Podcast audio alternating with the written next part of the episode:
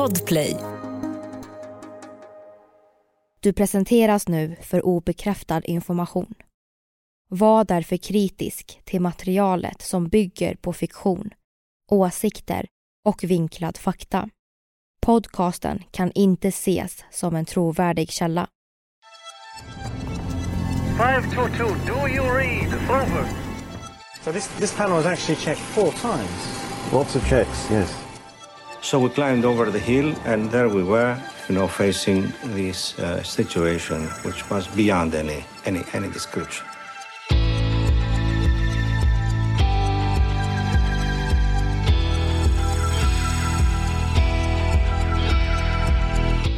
Det här är podden för dig som är intresserad av en annan version av verkligheten. En version som tar upp alternativa teorier, mystiska sammanträffanden och diskussioner om vad som kan vara sant. Mitt namn är Vivi. Och mitt namn är Aida. Och det här är konspirationsteorier.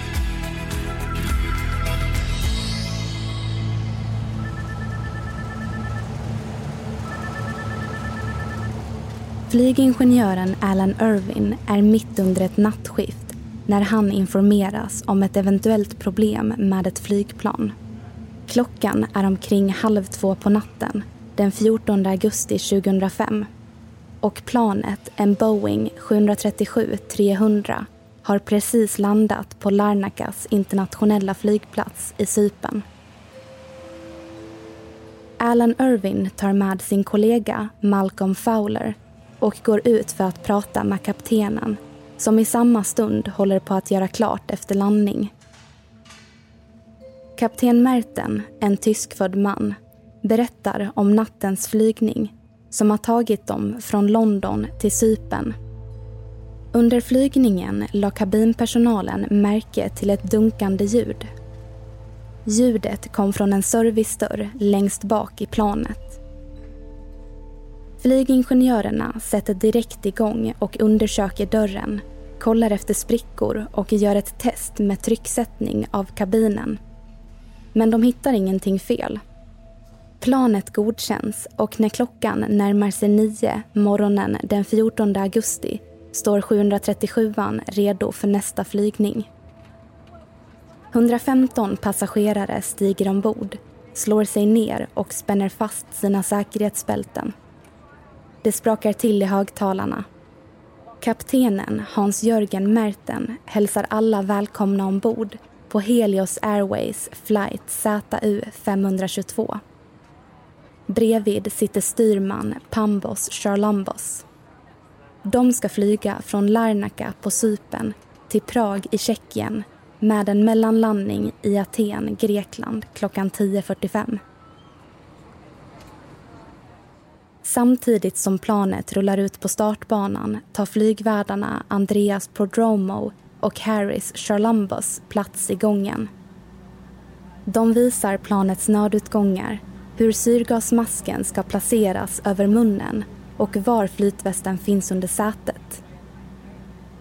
När säkerhetsgenomgången är avklarad bockar de av det sista på checklistan och meddelar sina kollegor i cockpit att passagerarna är redo.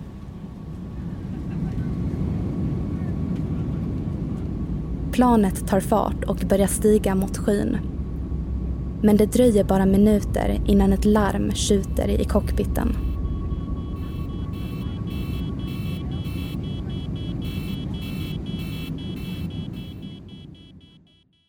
När planet åker in i grekiskt luftrum bryts all kontakt. Alla försök att kontakta planet misslyckas och efter upprepade anrop börjar man ana att någonting gått riktigt snett. Läget blir allt mer allvarligt när planet närmar sig huvudstaden Aten och cirkulerar över staden. Strax efter klockan 12 inträffar Greklands värsta flygolycka någonsin. Men vad var det som hände ombord på planet? Det ska vi prata om idag när vi ska diskutera en konspirationsteori om den märkliga flygplansolyckan med spökplanet Helios Airways flight 522.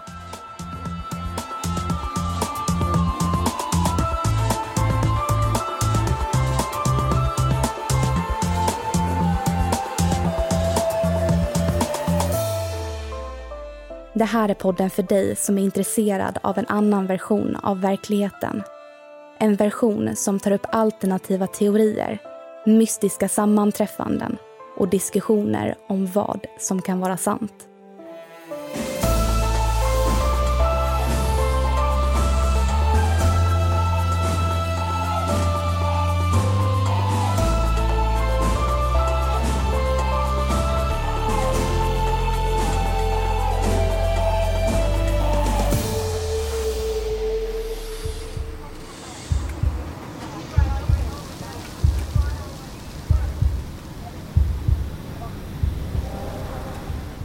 Svårigheterna började så fort planet lämnat marken. Vid cirka 2000 meters höjd tändes en lampa i cockpit som indikerade på att planet hade problem med luftkonditioneringen ombord. När planet fortsatte att stiga till 3700 meters höjd började ett larm tjuta.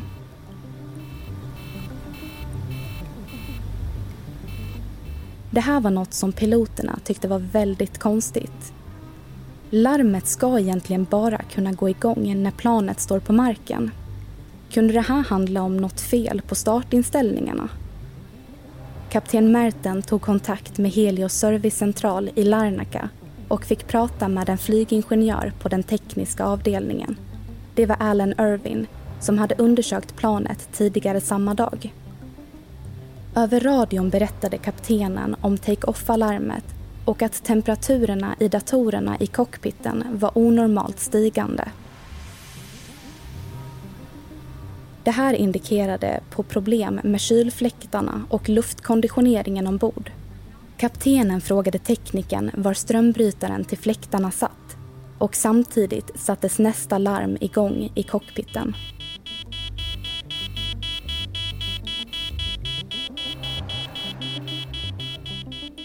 Över radion berättade flygingenjören att strömbrytaren fanns på baksidan av pilotstolen.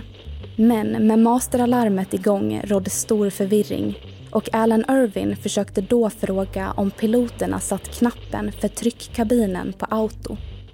Han fick inget svar. Istället frågade kapten Merten återigen var strömbrytaren till fläktarna satt trots att flygingenjören redan svarat på den frågan. Sen flög de in i grekiskt luftrum och då förlorades all kontakt.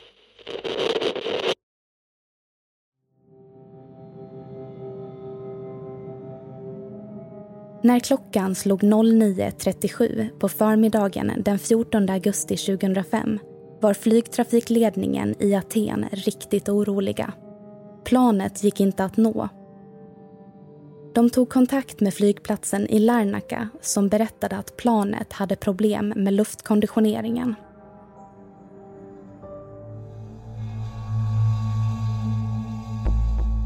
Kontrolltornet vid internationella flygplatsen i Aten hade sett på radarn att Heliosplanet nått 10 000 meters höjd. Men efter 19 försök att kontakta planet blev situationen allt mer och mer skrämmande. Heliosplanet varken svarade eller visade tecken på att vilja landa. Hotbilden blev ännu starkare när planet plötsligt började cirkulera på relativt låg höjd över Aten där miljontals människor bor. Snabbt kopplades det grekiska försvaret in som skickade upp två jaktplan av typen F16 Fighter Falcon. Atens flygplats började förbereda sig för det värsta tänkbara. Ungefär 15 minuter senare hade jaktplanen lyckats lokalisera Heliosplanet. De kunde inte se att någon av passagerarna verkade reagera på stridsflygplanen utanför flygplansfönstren. Stridspiloterna kunde nu fotografera 737an på bilden är kaptenens stol tom. Andre piloten låg hopsjunken i cockpit och i kabinen syntes syrgasmasker som hängde ner över passagerarna.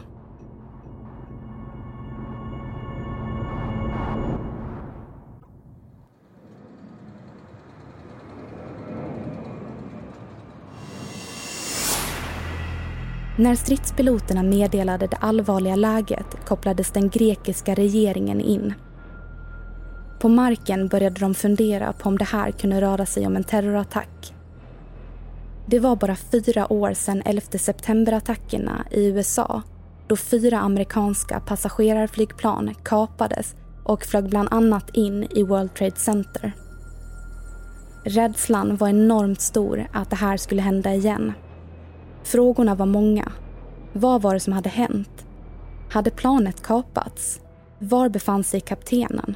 Och vem var det som styrde planet? För att avvärja en eventuell terrorattack beordrades stridspiloterna att skjuta ner planet om det fortsatte att flyga. Men plötsligt förändrades något.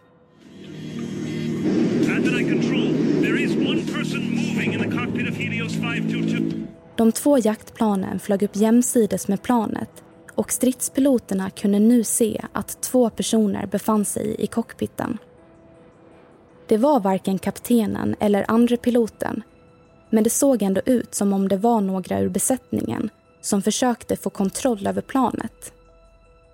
Jaktplanen meddelade kontrolltornet som återigen försökte få radiokontakt. Ännu en gång utan resultat. Kort därefter tog bränslet i vänster motor slut och planet krängde kraftigt åt vänster samtidigt som det tappade höjd. Det dröjde inte länge innan höger motor gjorde samma sak. Klockan 12.04, nästan tre timmar efter start, inträffade den dödligaste flygolyckan i grekisk historia då Heliosplanet kraschade mot en bergvägg fyra mil norr om Aten.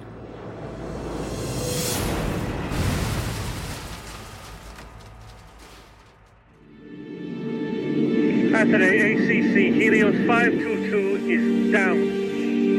Repeat, Helios 522 is down on Grammatico Hill. Over. Katastrofen var total. Alla 121 personer ombord omkom. Men bara 118 kroppar hittades. När kropparna undersöktes så visade den rättsmedicinska undersökningen att passagerarna var vid liv när planet slog i marken. Den mystiska kraschen blev en stor internationell nyhet och planet, Helios Airways flight 522, blev känt som spökplanet.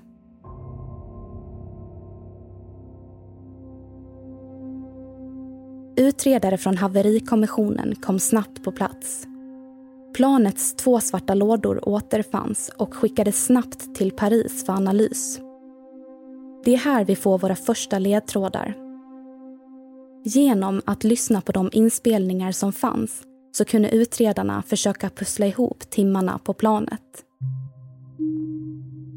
Det första som var så märkligt var take-off-alarmet som hördes i bakgrunden när piloterna pratade med flygingenjören Alan Irvin över radion. När piloterna hade fullt upp med att försöka förstå sig på de stigande temperaturerna i datorerna så var det ingen som lade märke till att alarmet i bakgrunden inte alls var take-off-alarmet. Det som började skjuta i cockpiten var egentligen en höjdvarning. Ett larm som låter likadant och varnade piloterna för att stiga mer då syretrycket inte fungerade. När planet ändå fortsatte ta höjd minskade syret drastiskt.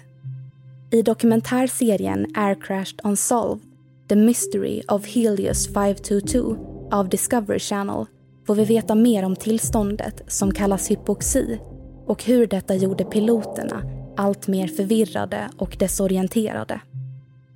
Här hör vi flygexperten Kim O'Neill i ett klipp från serien.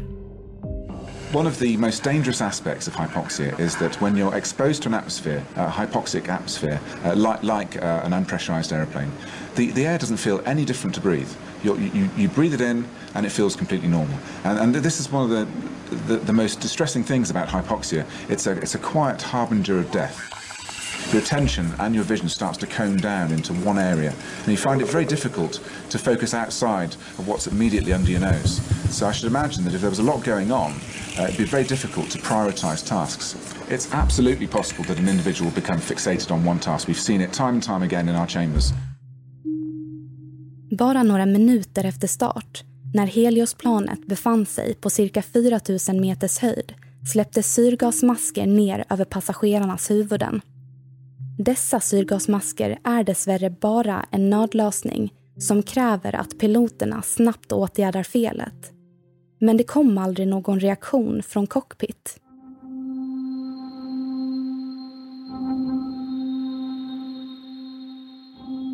Det här fick utredarna att misstänka att olyckan hade något att göra med trycket i flygplanet. Men det som är så underligt är att Boeing 737 är ett av världens mest använda och mest säkra passagerarflygplan. Så hur kunde den här olyckan egentligen inträffa? Var det verkligen tryckfall som orsakade katastrofen? Och hur hände det? Enligt den grekiska polisen så kan tryckfallet ha orsakats av ett fel på ventilationssystemet. Och för att få svar på det så ska vi titta närmare på flygbolaget. Cyperns första privata flygbolag Helios Airways grundades år 1998 och hade flera olika flyg mellan Cypern och andra europeiska destinationer. 2006, året efter olyckan, togs beslutet att lägga ner. I flottan fanns flera olika flygplan. Det plan som var inblandat i olyckan var en Boeing 737-300 som byggdes år 1998 och leasades av Helios Airways år 2004 till 2005.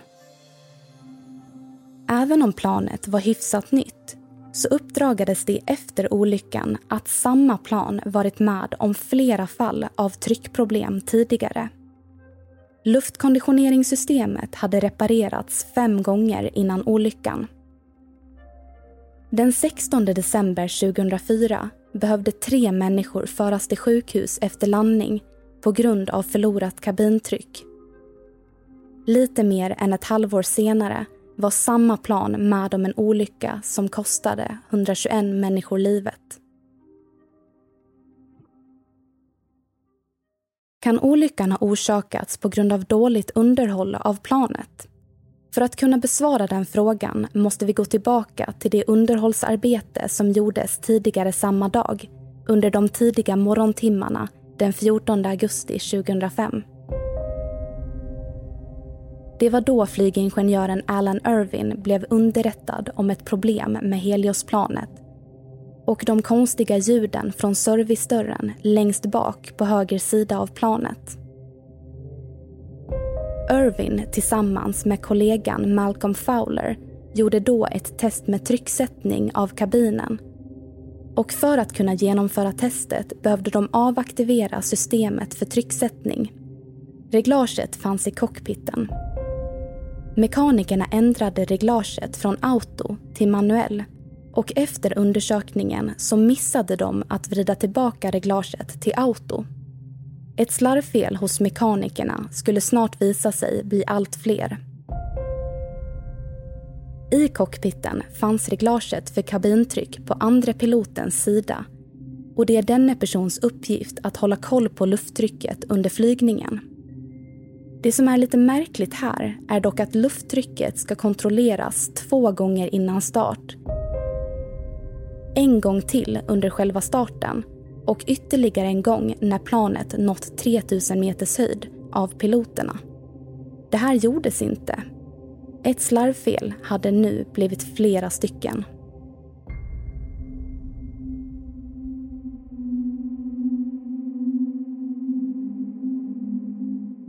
Direkt efter katastrofen började olika teorier cirkulera på nätet och i tidningar. Det finns vissa flygsäkerhetsexperter som hävdat att tryckfall inte låter som en trolig anledning till haveriet med tanke på att planet var en Boeing 737 och piloterna var tränade för att kunna hantera problem med kabintryck. Alla ville verkligen veta hur en sån här olycka kunde inträffa och Helios Airways, kaptenen och andra piloten kritiserades rejält i media.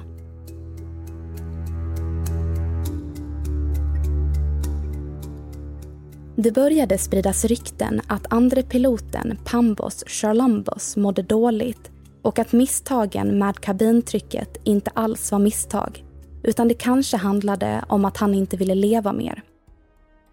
Många började även ifrågasätta piloternas kompetens och om det möjligtvis fanns något samarbetsproblem. Det finns en teori på det här spåret som handlar om att kapten Merten och andre piloten började bråka när de upptäckte att planet hade problem. Vi vet att andre piloten tidigare hade pratat illa om kaptenens beteende och männen verkade inte trivas med att arbeta tillsammans.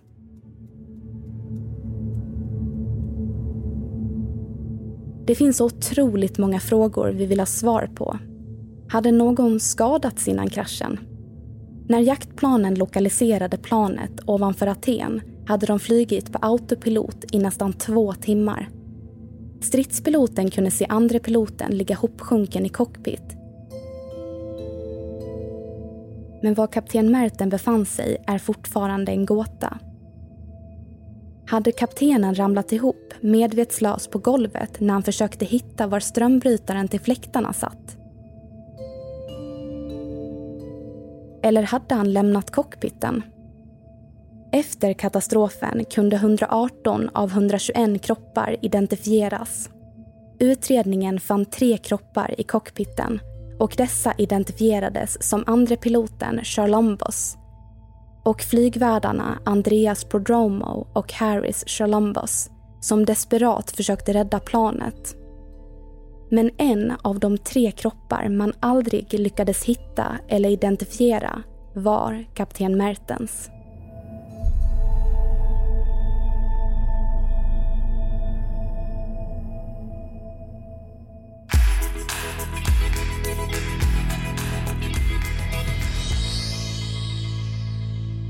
Hej allihopa! Hoppas att ni mår bra. Det här är då det sista avsnittet för den här säsongen och vi är tillbaka igen med en ny säsong i höst. Men för att ni ska slippa vänta allt för länge så kommer vi att släppa del två om Helios på Podplay redan i sommar. Så ni får hålla ögonen öppna för i sommar så får ni höra lite mer från oss. Jajamän, och i det avsnittet så kommer vi bland annat att prata om de rättegångar som drogs igång efter olyckan och såklart också kring de konspirationsteorier som finns. Bland annat så kommer vi ställa oss den här frågan varför planet ens användes och diskutera mer kring de här förvirrande varningssystemen. Men vi kommer att släppa en teaser på det avsnittet när det kommer ut så att ni inte missar något.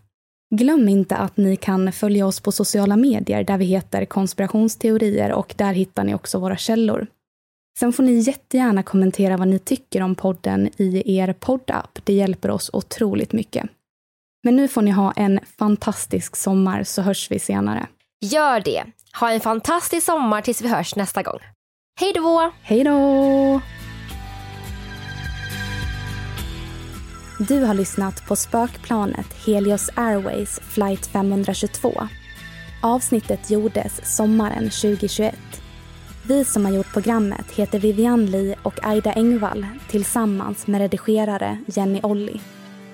Källorna till dagens program hittar du via vår Facebook eller Instagram där vi heter konspirationsteorier. Via våra sociala medier kan du även skicka in tips och önskemål på teorier som du vill höra i podden. Vill du höra fler avsnitt av konspirationsteorier? Besök din poddapp och lyssna på avsnitt som Palmemordet. Mordet har granskats i mängder av utredningar men egentligen vet vi inte så mycket mer idag än vad vi gjorde under själva mordnatten. Frimurarna. True or false, the Masons are a secret society. No. Och mycket mer.